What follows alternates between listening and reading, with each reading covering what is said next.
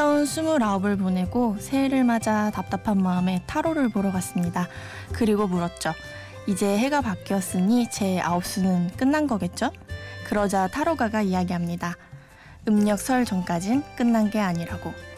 심야 라디오 DJ를 부탁해 오늘 DJ를 부탁받은 저는 이제 막 서른이 된 87년생 토끼띠 김혜진입니다.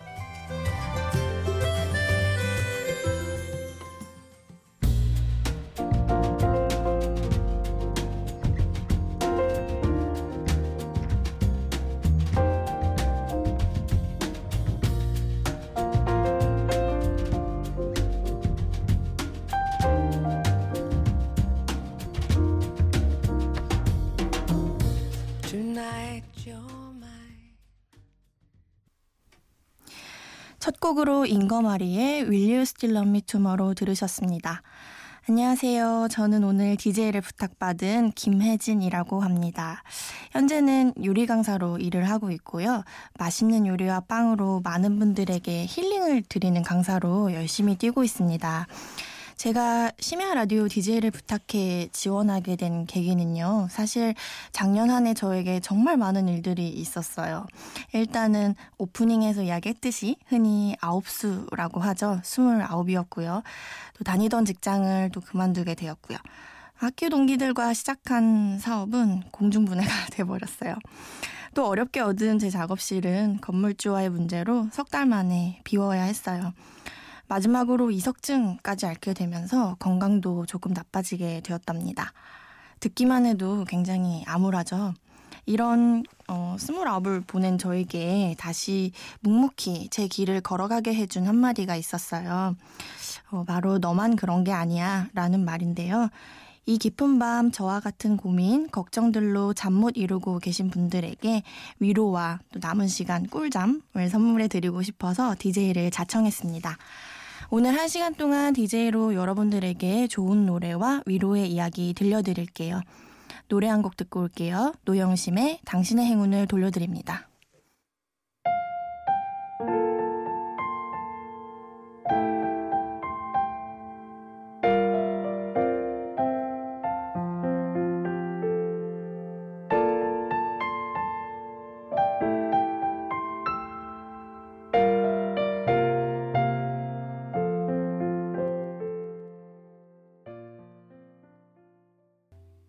듣고 오신 곡은 노영심의 당신의 행운을 돌려드립니다 였습니다. 어, 이 곡은 제가 굉장히 좋아하는 드라마의 OST인데요. 연애시대라는 꽤 오래된 드라마에 삽입된 짧은 연주곡이에요.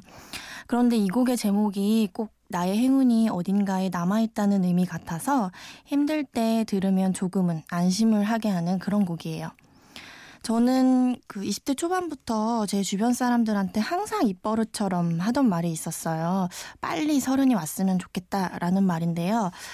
음, 20살 때부터 요리를 전공하고 이 일을 하고 또 약 10년이란 시간을 같은 업종에서 머물다 보니 한편으로는 난 참 행운하다라고 생각한 적도 되게 많았지만 한편으로는 또 서른이 넘어서 갑자기 이 직업을 바꾸고 싶다는 생각이 들면 어쩌지? 라는 고민을 항상 했던 것 같아요. 그래서 서른이 되었을 때 이 직업을 계속하고 있다면 더 이상은 그런 고민은 하지 않을 거라 생각해서 하루빨리 서른이 되고 싶었던 것 같아요. 그런데 막상 서른이 된 지금 어떨까요? 어, 하루에도 수십 가지 고민과 생각들로 밤잠을 설치고 있더라고요. 이제는 일에 대한 것뿐만이 아니라 책임감, 건강, 또 연애 등등 더 세부적인 생각들이 많아졌어요. 사실 제 성격적인 부분도 영향을 미치는 것 같기는 해요. 제가 완전 triple A형이거든요. 한 가지 생각을 하면 꼭 끝을 봐야 하는 성격이라 좋게 얘기하면 꼼꼼한 편이고요. 나쁘게 말하면 조금 집요해요. 어, 그래서 이런 성격을 또 바꾸려고 노력을 많이 해보기도 했는데요. 그냥 생긴 대로 살아야 할 것 같아요. 음, 성격을 바꾸려고 하다 보니까 몸이 아프더라고요. 그리고 서른이 된 지금 그 제 고민의 시작이었던 요리라는 직업이 이제는 많은 분들을 만나면서 기쁨을 주는 행운으로 저에게 다가왔어요. 혹시 지금 저와 같은 고민으로 잠 못 이루고 이 라디오를 듣고 계신 분들이 계시다면, 음, 나만 그런 건 아니네. 라고 생각을 해보시고요. 꾸준히 가다 보면 본인의 행운이 어딘가에 남아있을 거란 기대를 해보시는 것도 좋을 것 같아요. 음, 이쯤에서 노래 두 곡 이어서 듣고 오도록 할게요. 엘리 굴딩의 Love Me Like You Do 두 번째 달의 서쪽 하늘에 듣고 올게요.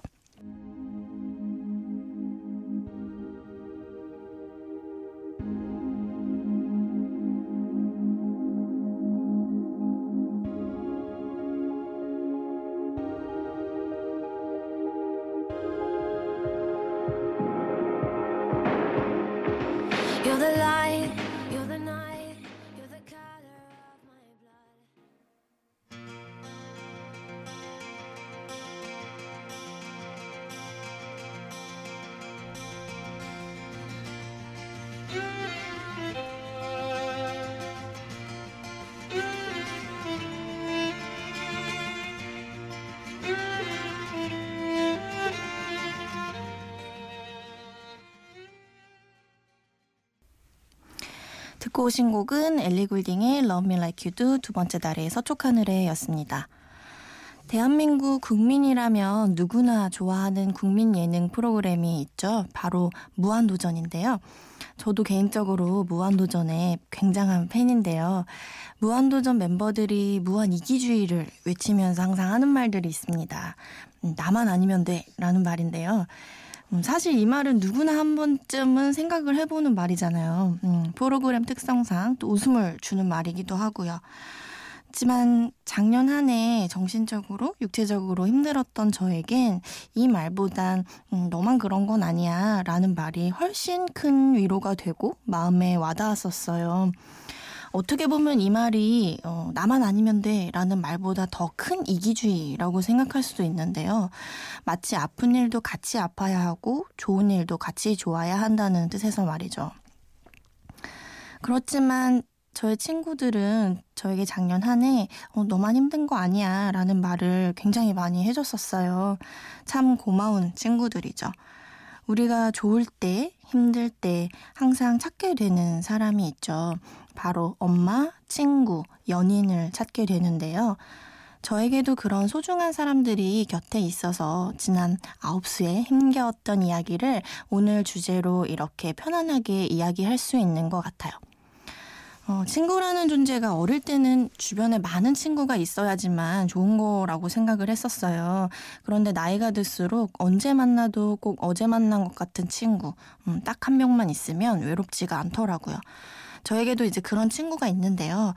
음, 남자친구와는 또 달리 진정한 친구가 주는 위로가 있어요. 음, 이렇게 말하면 좀 서운해 하려나. 힘들 때 혼자 속 끓이지 마시고요. 진정한 친구를 한번 찾아보세요. 음, 사실 여자들끼리는 친구가 좀 잘 되거나 특히 좋은 조건의 남자를 만나면 조금 질투심 같은 게 생겨서 나이가 들수록 서로 소개하기를 잘 안 하려고 하는 면이 있기도 한데요. 저는 운이 좋게도 남자인 그 이성 친구들이 몇몇 있습니다. 남자인 이 친구들은요, 얘기를 하다 보면 뒤끝이 없어요. 그래서 섬세하게 내 마음을 이해하는 면은 여자친구들보다는 조금 떨어지지만 눈치를 보면서 이야기하지 않아도 된다는 면은 저는 개인적으로 훨씬 속이 후련하더라고요. 어, 여러분들도 서른에는 썸을 타는 사람을 찾기보다는 진정한 이성 친구를 한 명 만들어 보시는 건 어떨까요? 이번에 들려드릴 곡은요, 저의 진정한 친구와 함께 듣고 싶은 정말 추억의 곡인데요. 그 진정한 친구 황나래 씨와 교복을 입고 함께 열렬히 응원하던 동방신기의 노래입니다. 동방신기의 Love in the Ice.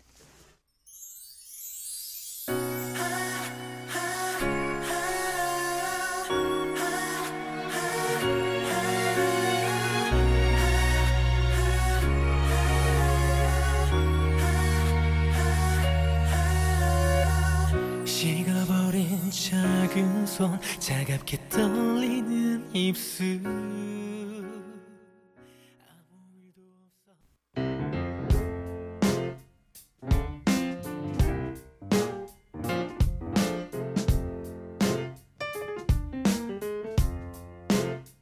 어느 날 문득 따뜻한 바람이 네가 보낸 걸까? 네 냄새가 나 참 향기롭다 참 오랜만이다 보고 싶다 DJ를 부탁해 여러분은 지금 심야 라디오 DJ를 부탁해를 듣고 계시고요. 저는 김혜진입니다. 올해 2016년 30살이 되신 87년생 또끼띠 분들은요, 아마 연애와 결혼에 고민도 많이 하실 것 같아요. 주변의 친구들이 하나 둘 결혼을 하고 지금 만나고 있는 사람과 평생을 함께 해도 될까 하는 걱정을 가장 많이 하는 시기인 것 같습니다. 물론 저도 그렇고요. 20대 초중반이라면 집에서 압박도 없고 또 실연도 당해보고 새로운 사람을 만날 수 있는 기회가 여러 번 있어도 두려움이라는 게 그락 크지 않지만 서른이 되고 가장 달라진 점은 더 이상 지독한 짝사랑을 하기에는 시간과 감정이 부족하고 그렇다고 20대에 내가 했던 사랑의 깊이만큼 깊지 않은 상대를 만나서 미래를 약속하기에는 자신이 없고 그렇죠. 어, 제가 가장 동경하는 게요. 오래된 연인인데요. 최근에 주변에서 오래 연애를 하다가도 다른 인연을 만나서 결혼하는 지인들을 보기도 하고요. 마치 사랑의 열병을 앓는 것처럼 정말 많은 사연들로 이루어진 연인들을 보면서 오래된 연인이 되려면 가장 중요한 것은 서로의 조건보다는 코드가 맞아야 하는 것을 알았어요. 그리고 서로가 서로에게 활력을 주는 존재가 되어야 한다는 거예요. 음, 아무래도 나이가 들수록 눈도 더 높아지고 더 이제 조건 같은 걸 따지게 되면서 결혼하기가 어렵다고들 하시는데 만나게 된 계열수나 또 연상, 연하, 동갑 과는 상관없이 오래된 연인의 포스를 갖추려면요. 나와 대화가 잘 통하고 나이와 상관없이 나를 따뜻하게 위로해 줄 수 있는 마음을 가진 사람을 만나야 할 것 같아요.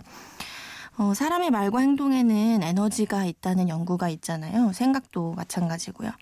옆에서 어떤 말을 해주느냐, 내가 어떤 생각을 하게 하느냐가 평생을 함께 가야 할 사람의 가장 중요한 조건인 것 같아요.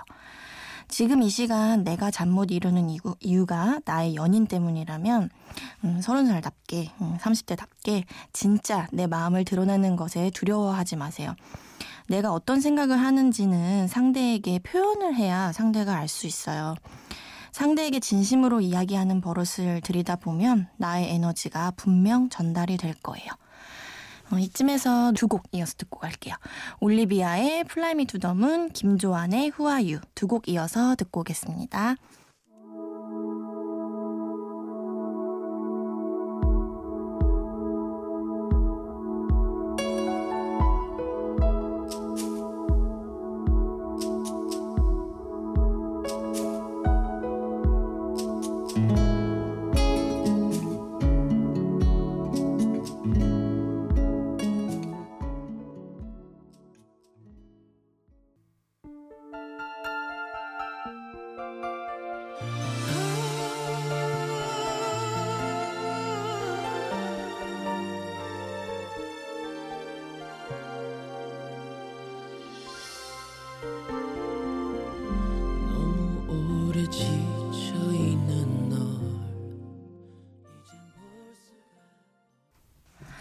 아무래도 저의 직업이 요리에 관한 직업이다 보니 음식 이야기를 안 할 수가 없는데요. 여러분들은 각자의 soul food가 있으신가요? 흔히 내 몸과 마음을 치유하는 영혼을 감싼 요리를 우리는 soul food라고 부르는데요. 우리가 스트레스를 받거나 걱정이나 고민을 할 때, 혹은 몸이 많이 지쳤을 때, 나만의 음식을 찾게 되는 것 같아요. 저의 soul food는요, 조금 촌스럽다고 생각하실지 모르겠지만, 음, 크림빵이에요. 그래서 아주 부드럽고 노란 커스터드 크림이 듬뿍 들어간 크림빵인데요.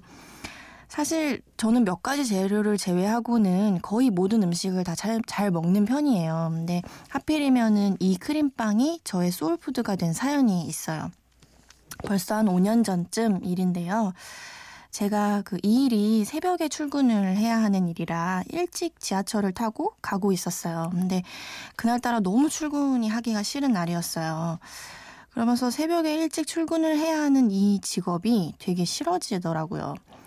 그래도 그렇게 또 뚜벅뚜벅 회사로 가는 길에 어디선진 모르겠는데 달콤한 커스터드 크림빵 냄새가 코끝을 싹 스치는 거예요.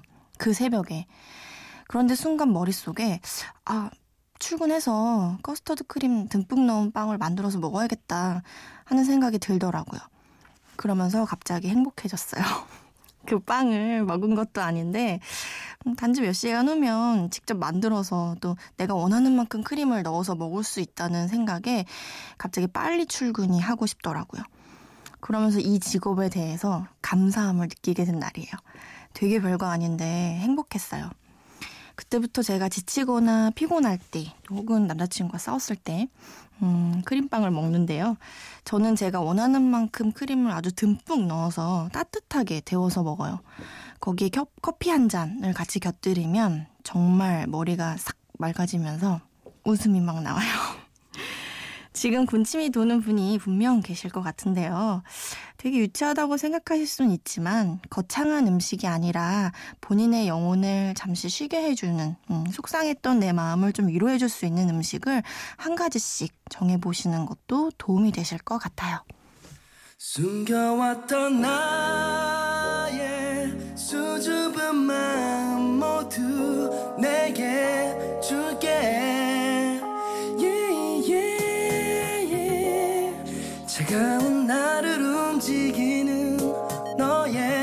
미소 닫혀있던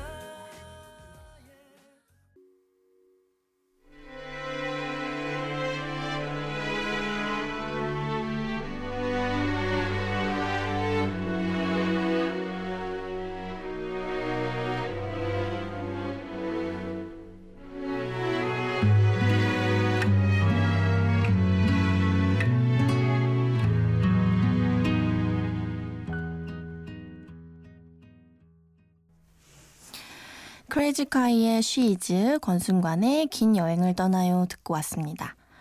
조금 전 들으신 크레이지카이의 쉬이즈라는 노래는 드라마 내 이름은 김삼순의 OST였는데요. 이 드라마는 제 인생의 드라마라고 할 수 있을 만큼 정말 보고 또 보고 스무 번은 넘게 본 드라마예요. 이 드라마를 시작할 때 제가 고등학생이었는데요.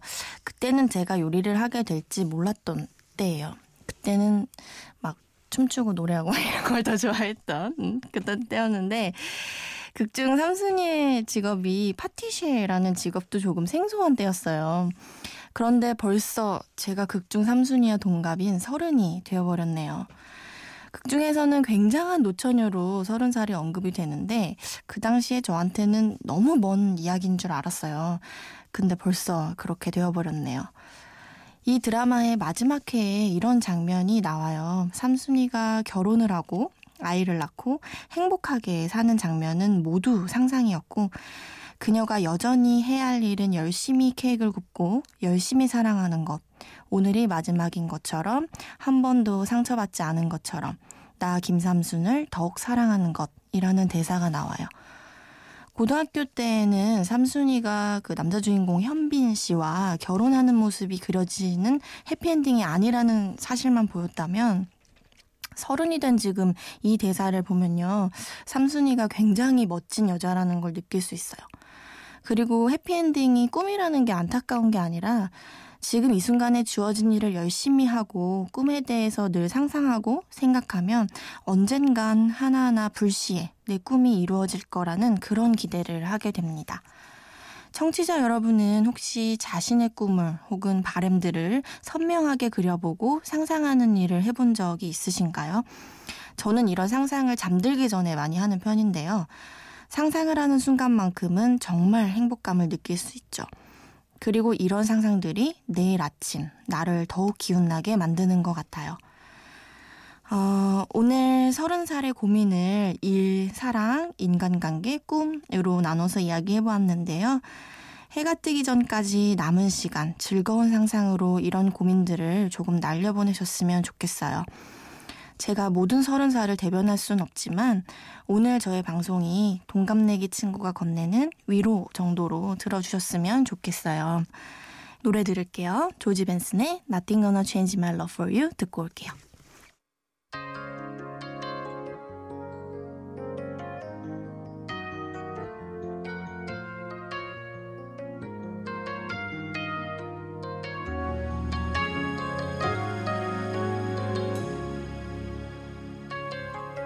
If I had to live my life without you near me, the days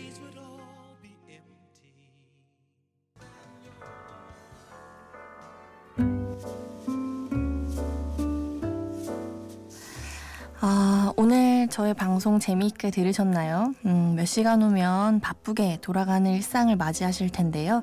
저 역시 아침이면 또다시 일상으로 돌아가서 평생 끝나지 않을 고민을 또 안고 살아가겠죠. 아홉 수가 아직 끝나지 않아서 라는 말이 핑계일지라도 그 말을 위안 삼아 아홉 수가 끝나는 날을 기대해 봤었는데요. 1일 DJ를 준비하다 보니 어느덧 시간이 흘러 정말 제 아홉 수가 끝이 났네요. 서른 살 여러분들 그 자리에서 묵묵히 자신의 길을 열심히 나아가다 보면 우리가 기다리는 날들이 눈앞에 펼쳐질 거예요. 저도 언제나 묵묵히 요리를 하면서 또 많은 분들을 만나면서 기쁘게 그 자리에서 기다리고 있겠습니다. 오늘 언젠가 내가 만약에 굉장한 유명인사가 된다면 이 라디오 부스에 꼭 앉아보고 싶다고 생각했던 저의 바람이 뭐 게스트는 아니지만요. DJ로 이루어진 아주 특별한 날이에요. 잊지 못할 추억으로 기억을 하면서 저도 게스트로 앉게 되는 꿈을 계속 꾸어보겠습니다. 끝곡으로 블러의 스위스송 들려드리면서 인사드릴게요. 지금까지 저는 김혜진이었습니다. 들어주셔서 고맙습니다.